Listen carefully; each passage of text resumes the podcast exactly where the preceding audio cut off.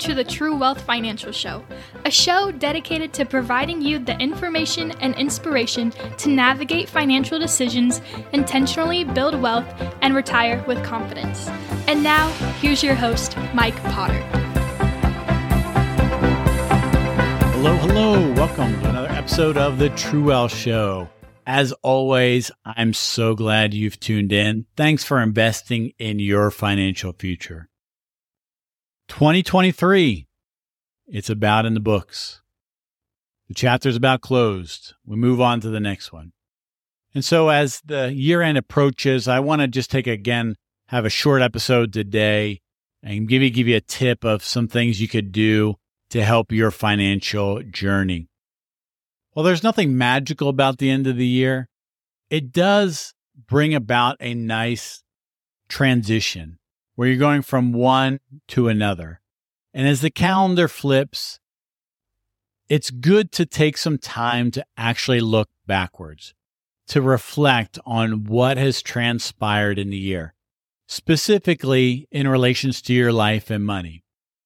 So I just want to give you one tip that might be helpful or one technique that you could employ that you'll find adds value over the years. So I don't know exactly why I started doing this or when I started doing this, but many, many years ago, I started at the end of the year uh, making what I called a blessings document. And so I actually put it in Evernote. I use Evernote as a virtual document file system.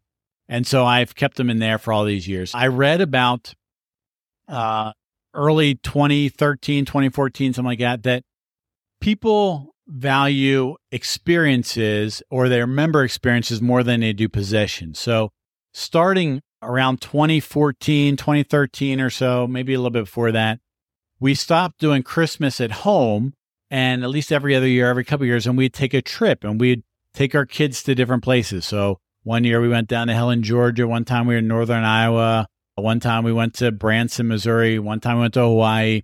And so we, we basically started taking trips, kind of going places instead of that being Christmas with the presents at home. We still did that every couple of years, but the reality is our kids would remember, and I can remember those experiences and those trips more than I can remember what I got for Christmas, even just last year.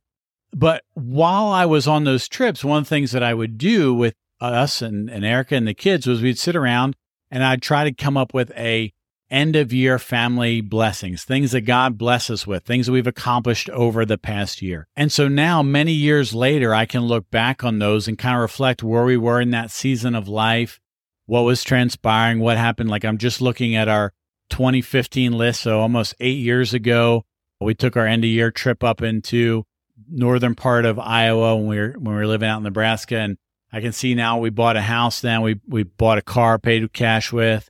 That was the year I moved into the investing insurance side of finances. So I passed some tests and and left kind of the consulting work I was doing to move into that world.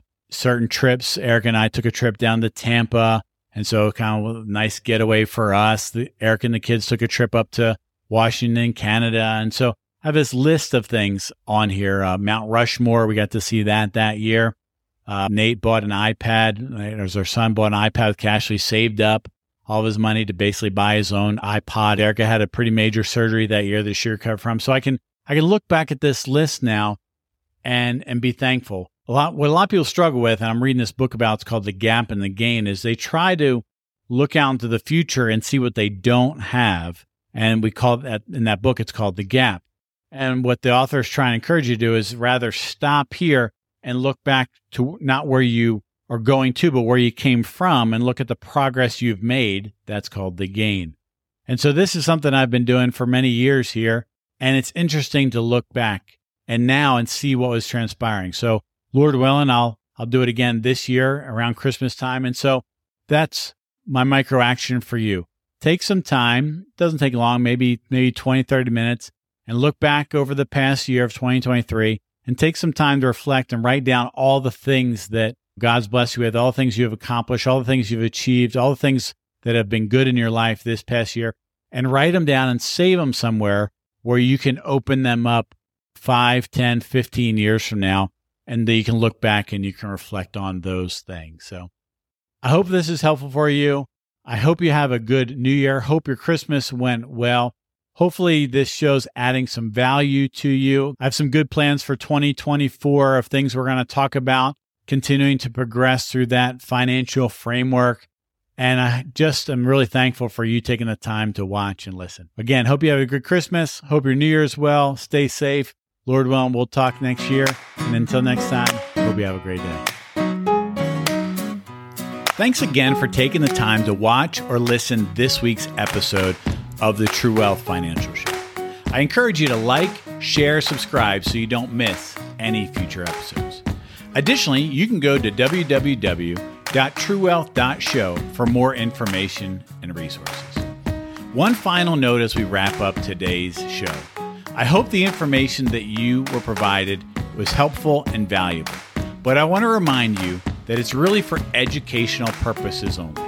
Prior to making any decisions or taking any actions, I would strongly encourage you to talk to your legal, tax, estate, or financial advisor who's familiar with the circumstances of your situation. Until next time, I hope you have a great day.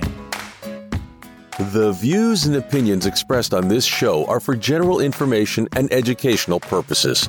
Mike Potter is an investment advisor representative of True Wealth Financial Group, a Florida registered investment advisor. You should consult a financial advisor familiar with the specific circumstances of your financial situation before making decisions. Nothing in this show constitutes a sale or solicitation of a specific securities. Any mentioned rates of return are historical or hypothetical in nature and are used for illustrative purposes and are not a guarantee of future returns. Thanks for listening. Have a great day.